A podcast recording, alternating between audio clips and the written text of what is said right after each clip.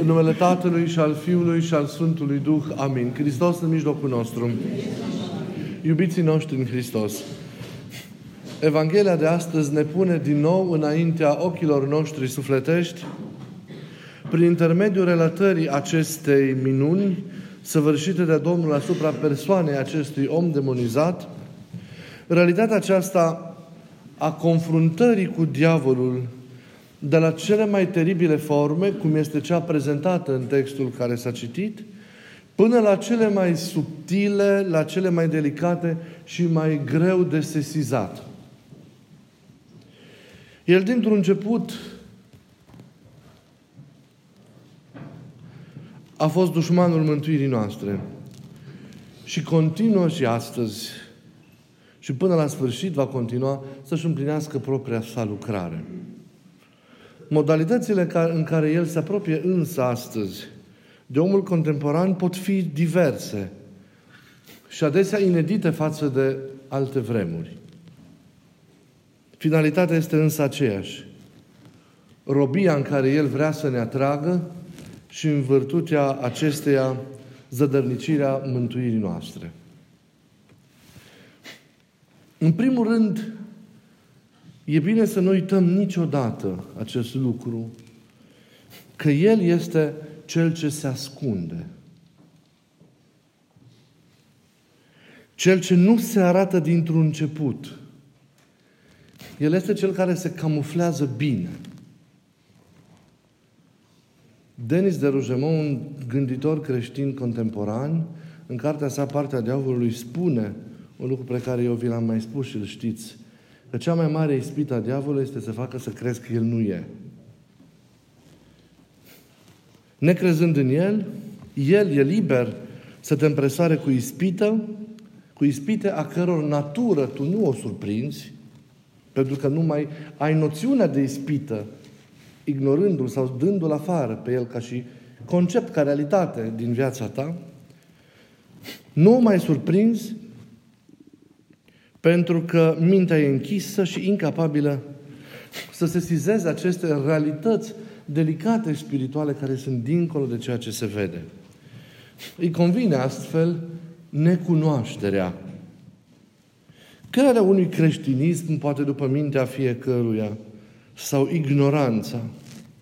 Îi convine viața creștină formală, fără trăire duhovnicească, ca să nu mai vorbim de un creștinism exclusiv intelectual sau mai grav apostazia sau căderea din credință. Sunt toate aceste forme în care omul îl ignoră, ignoră prezența și lucrarea celui rău în viața sa, o neagă complet. În toate aceste situații, El e liber să lucreze în viața oamenilor, ascunzându-se, cum știm prea bine, chiar în spatele ideii de libertate, greșit înțelese, și a ofertei confuze a lumii, asupra căreia în multe aspecte el are o influență remarcabilă. Dar și a valorilor răsturnate ale lumii în care, în care noi trăim susține confuzia, lucrează minciuna, hrănește cu iluzia. Susține confuzia, lucrează minciuna, hrănește cu iluzia. Și acestea toate pe fundalul adormirii minții oamenilor, acelui văl căzut peste putința ei de înțelegere, de pătrundere în profunzimea realităților și a vieții, abdicării ei de a lucrarea firească, deci aceasta pe care o are, de a intra în adevărul pur al existenței și a-l vedea cum e. Oamenii devin datorită neantrenării sau neangrenării lor duhovnicești spirituale, sunt incapabili în mare măsură să facă o exegeză realistă pertinentă, adevărată a vieții, a istoriei lumii, dar și a istoriei lor personale. Sunt atât de ușor de sedus, atât de ușor de manipulat, neavând în spate adevăratele realități ale credinței, atât de ușor de folosit de către cel care niciodată nu e. Dacă omul e totuși conștient și vrea să trăiască viața în Hristos, Cel rău va face tot ceea ce stă în putință ca trăirea acestuia să nu devină o experiență vie. Îl împiedică, îi împiedică împlinirea rânduielor duhovnicești. Și știm, în ciuda unei cunoașteri pe care noi o avem într-o oarecare măsură, în ciuda unei experiențe pe care credem că o avem, cât de greu este să înaintăm duhovnicește. Cât de mult rămânem blocați în simple începuturi. Cât de teribil este să luptăm cu noi înșile, cu provocările dinăuntru, pentru a înainta în Hristos. Ce greu este să urnești lucrurile acestea. Dar mai face ceva. Îl arată pe om incapabil de a conștientiza păcatul sau patimile din el, susținând aceeași confuzie a minții și aceeași somnolență spirituală. Incapacitatea de a sesiza păcatul. Nu suntem conștienți de ce înseamnă păcatul. Chiar dacă știm definiții teoretice despre păcat, știm să vorbim altora despre ce înseamnă păcatul, dar să conștientizezi ceea ce înseamnă el cu adevărat. Și răul pe care el îl produce în structura ta interioară și modul în care el îți afectează veșnicia, această pătrundere înăuntru a realității acestei a păcatului și, și, și cu tremurul care trebuie, pe care noi trebuie să avem, noi nu avem.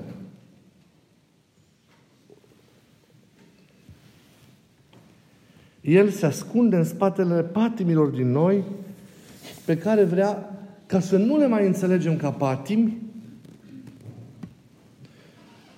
ci ca slăbiciuni, să folosim nu atât un limbaj duhovnicesc, cât unul mai psihologic. Sunt slăbiciuni, sunt vulnerabilități ale noastre, sunt răni ale noastre pe care le avem în trupul nostru sau în toată alcătuirea noastră, de care ar fi cumva imposibil să scăpăm pentru că fac cumva parte din noi în chip nefiresc. De câte ori noi nu am zis nu pot să mă las de una sau de alta, nu pot, că ține de mine. Nu eu am vrut să fiu așa, sunt așa. Am Constituția aceasta, am pornirea asta sădită în mine, m-am pomenit cu ea, am înclinațiile spre cutare, spre cutare, spre cutare. De câte ori nu vorbim în termenii aceștia, de câte ori ne întâlnim în taina, în taina spovedaniei. Nu ne lasă, deci, să fim conștienți de amploarea păcatelor. De faptul că ele nu se eradichează fiind doar vulnerabilități prin simple, simple proceduri. Și ideea de terapie duhovnicească este dată peste cap și înțeleasă într-un sens în care n-ar trebui ca lucrurile să nu se rezolve niciodată. Deci nu ne lasă să fim conștienți de aploarea păcatelor și a patimilor noastre. Ni se par ceva firesc, ni se par ceva natural. Nu noi repede am ales, au fost cumva așa puse în noi de la început, de aceea noi mereu și mereu ne justificăm într-o formă sau alta eșecurile noastre. Și niciodată nu reușim să trecem peste limitările și aceste răni pe care le avem în noi. Nu mai spun că pocăința, regretul, nevoia de revenire sunt atât de palite încât adesea ele sunt estompate total. Dar natura păcatului sau a patimilor e mult mai complexă și are substraturi interioare teribile. Dar dincolo de înțelegerea aceasta, trebuie să fie pentru noi și conștientizarea că păcatele și patimile sunt dincolo de, de ceea ce reprezintă ele duhovnicește ca realități, sunt niște avamposturi ale demonilor în noi. Și vreau să rețineți lucrul acesta pentru că nimeni, nici unde veți merge ca să faceți o lucrare de, da, de îndreptare a voastră, nu vă va spune în vreun cabinet lucrul acesta. Sunt avamposturi ale demonilor în noi. Deci nu neputințele și nu, nu, nu slăbiciunile minții și ale structurii noastre, ci acolo unde e păcat și patimă. Că sunt tot felul de răni. Dar rănile acestea, la acestea pătimașe mă refer. Restul pot fi rezolvate în multiple feluri, dar acestea sunt avampostoarele demonilor în noi. Ori tocmai ei de acest lucru nu, nu, nu vor ca noi să fim conștienți. În spatele lor ei se ascund iar păcatul și patima din inimă reprezintă deci domeniul lor, reprezintă locuința lor, reprezintă partea lor din noi. Iar ei nu vor ca să înțelegem. Susținând această robie în noi și acest întuneric spiritual, chiar dacă cumva, poate teoretic, suntem conștienți de, de lucruri, dar nu în, în profunzime și nu în facto, ei nu ne lasă să străbatem la lumină, la lumina de dincolo acestui întuneric și nici să experimentăm adevărata libertate care este, cum zice Sfântul Apostol Petru, libertate față de păcat, libertate față de răutate, față de orice formă se manifestă aceasta. Ne țin legați de suprafața lucrurilor, făcând-o frumoasă și înfățișând-o ca pe o veșnică realitate. Această suprafață stricăcioasă, dar atrăgătoare, o poate dărui satana și o promite, cum știm foarte bine, chiar și lui Hristos în Carantania. Tot ce ține de suprafața aceasta atrăgătoare și frumoasă, nu în sensul duhovnicesc, el o poate primite. Pentru că e lumea în care el e și pe care o domină cu aceea subtilitate și ascunzându-se sau camuflându-se la fel de bine. Pofta lumii, dorința după putere, dorința de a avea și așa mai departe, pe toate le oferă.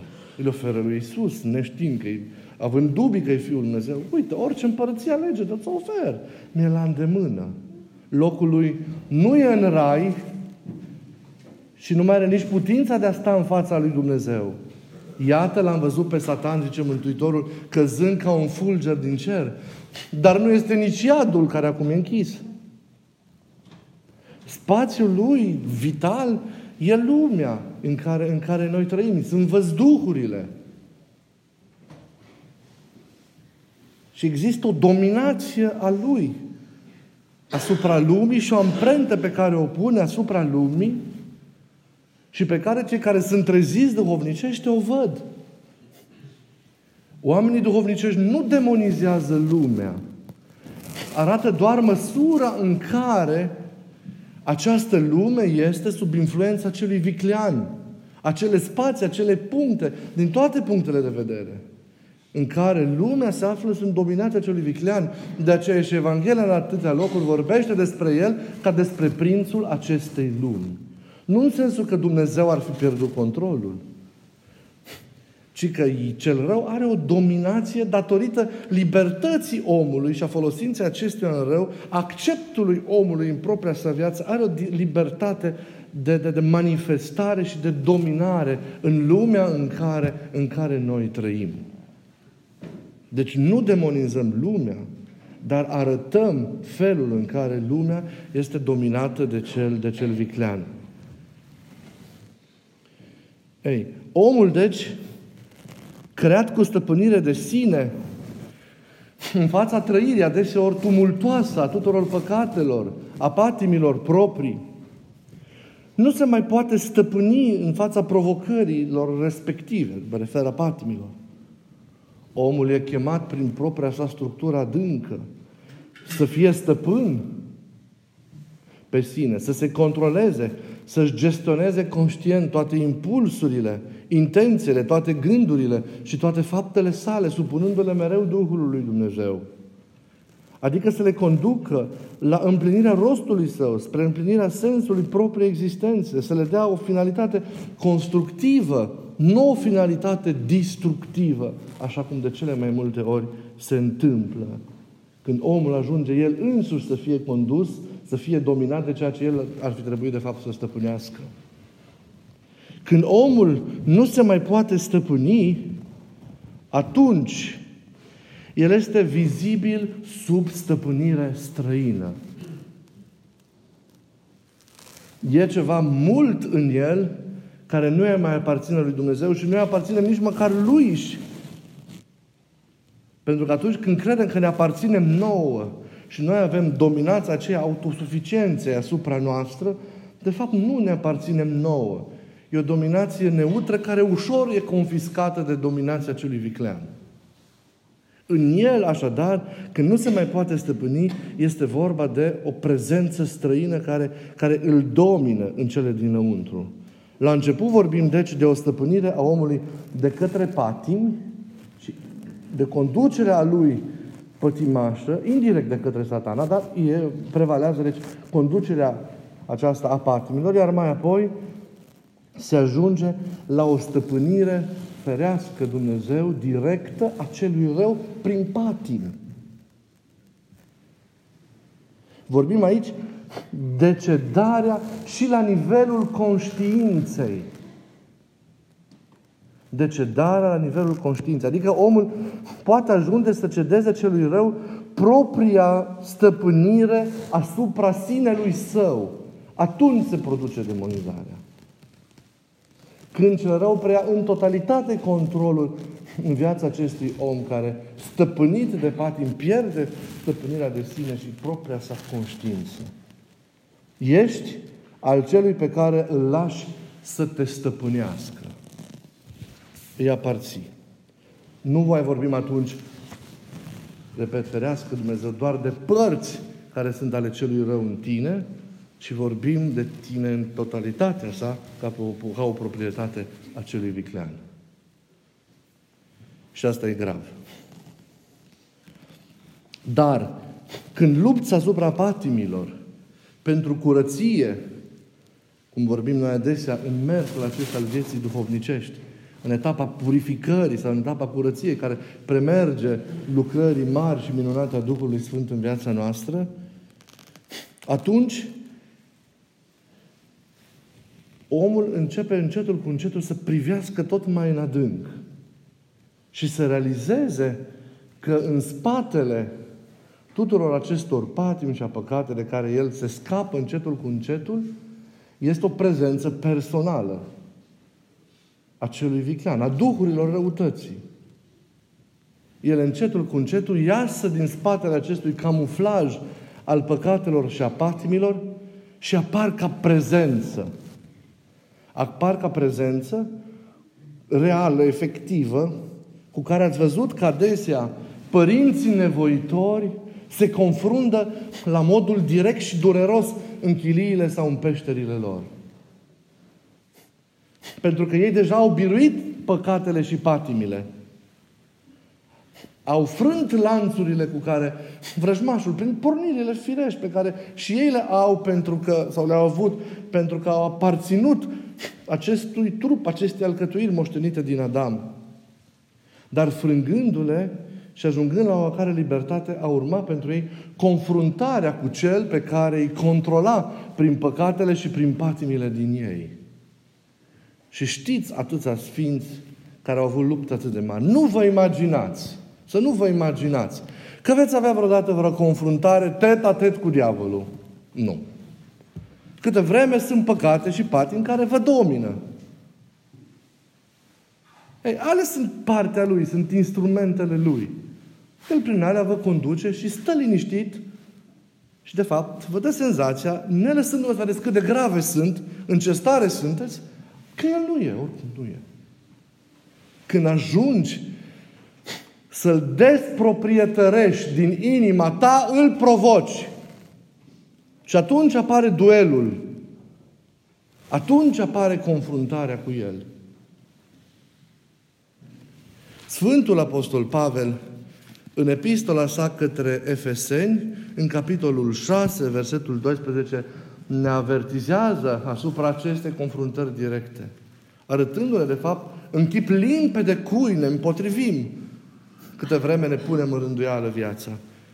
Zice Pavel, Căci lupta noastră nu e împotriva trupului și a sângelui. Adică lupta noastră nu este împotriva provocărilor trupului, ale cărnii, ale neputințelor noastre imediate. Nu? A celor ce sunt generate, respectiv a păcatelor și a patimilor, de pofta aceasta, de slăbiciunea aceasta cărnii. Ci împotriva începătorilor, stăpâniilor, împotriva stăpânitorilor întunericului acestui viac, împotriva duhurilor răutății care sunt ascunse în văzduhuri. Împotriva lor e lupta noastră.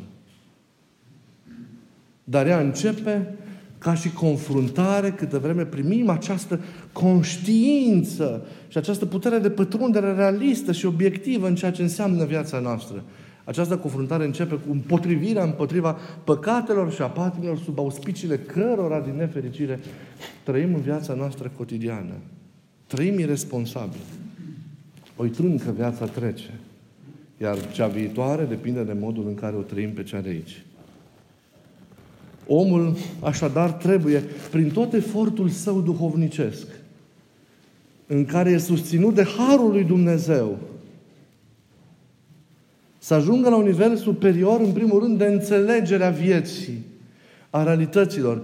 Să iasă din acea confuzie, din acea minciună și din acea iluzie, da? Cu care este îmbătat și amețit de diavol. Și să privească realist viața, să nu se mintă și să ajungă la, la, la conștiința aceasta că trebuie să biruiască.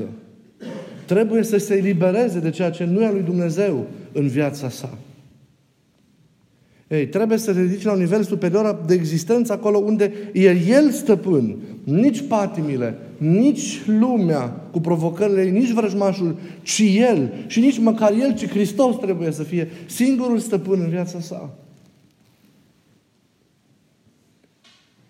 Atunci suntem cu adevărat liberi. Restul suntem legați. Vedeți, sub influența celui rău pe toate le înțelegem răsturnați, inclusiv libertatea. Libertatea nu este acea stare în care, pe care noi o folosim ca acoperământ al relelor. Suntem în robie câte vreme nu ne dezrobim duhovnicește. Și câte vreme nu eliminăm aceste proprietăți ale diavolului din noi. Cât, câte proprietăți ale el în inima noastră? În noi. Gândiți-vă la păcatele cu care vă confruntați, la patimile pe care poate le aveți, Gândiți-vă în liturgia aceasta. Acelea sunt proprietățile pe care El le are și cum vă spuneam și cu alte ocazii, El vine atras de ceea ce este al Lui în voi. El vine de ceea ce chemat și atras de ceea ce îi aparține. Așa cum tu mergi atras mereu de casa ta, de lucrurile îți plac, pe care le dorești, pe care le ai, așa El vine atras de ceea ce e a Lui în tine. Și să nu vă fie frică de confruntare. Nici cu patimile și nici dacă va fi cazul cu El însuși. Nu încrede Dumnezeu la toți. Pentru că ne dă lupta cu măsură în funcție de starea și putința noastră. Pentru că nu suntem singuri. Îl avem pe Dumnezeu. El nu e Dumnezeu, e doar un înger căzut. Și câtă la vreme îl avem pe Hristos în noi, putem să le depășim pe toate. Putem să ne ridicăm peste toate. Putem să fim biruitori. Vă îndemn să luptați cu adevărat. Începând de azi, mai mult ca oricând, să nu-i dați satisfacție diavolului, să nu-l îmbogățiți, să nu faceți ca împărăția lui să se întindă în lumea aceasta și prin drepturile și proprietățile pe care le are în inima și în viața voastră. Dăruiți-l lui Iisus viața. Curățați-vă oricât de greu ar fi, oricât, oricât de atracție ați avea. Nu vă lăsați prinși în aceste mreje. Rupeți-le, sunt iluzii, sunt confuzii.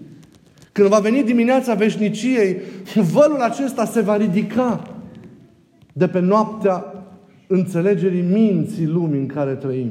Și atunci toate se vor arăta limpezi. Atunci nu va mai fi minciună. Atunci nu va mai exista iluzie. Atunci nu va mai exista dedublaj, nu va mai exista camuflaj. Toate vor fi limpezi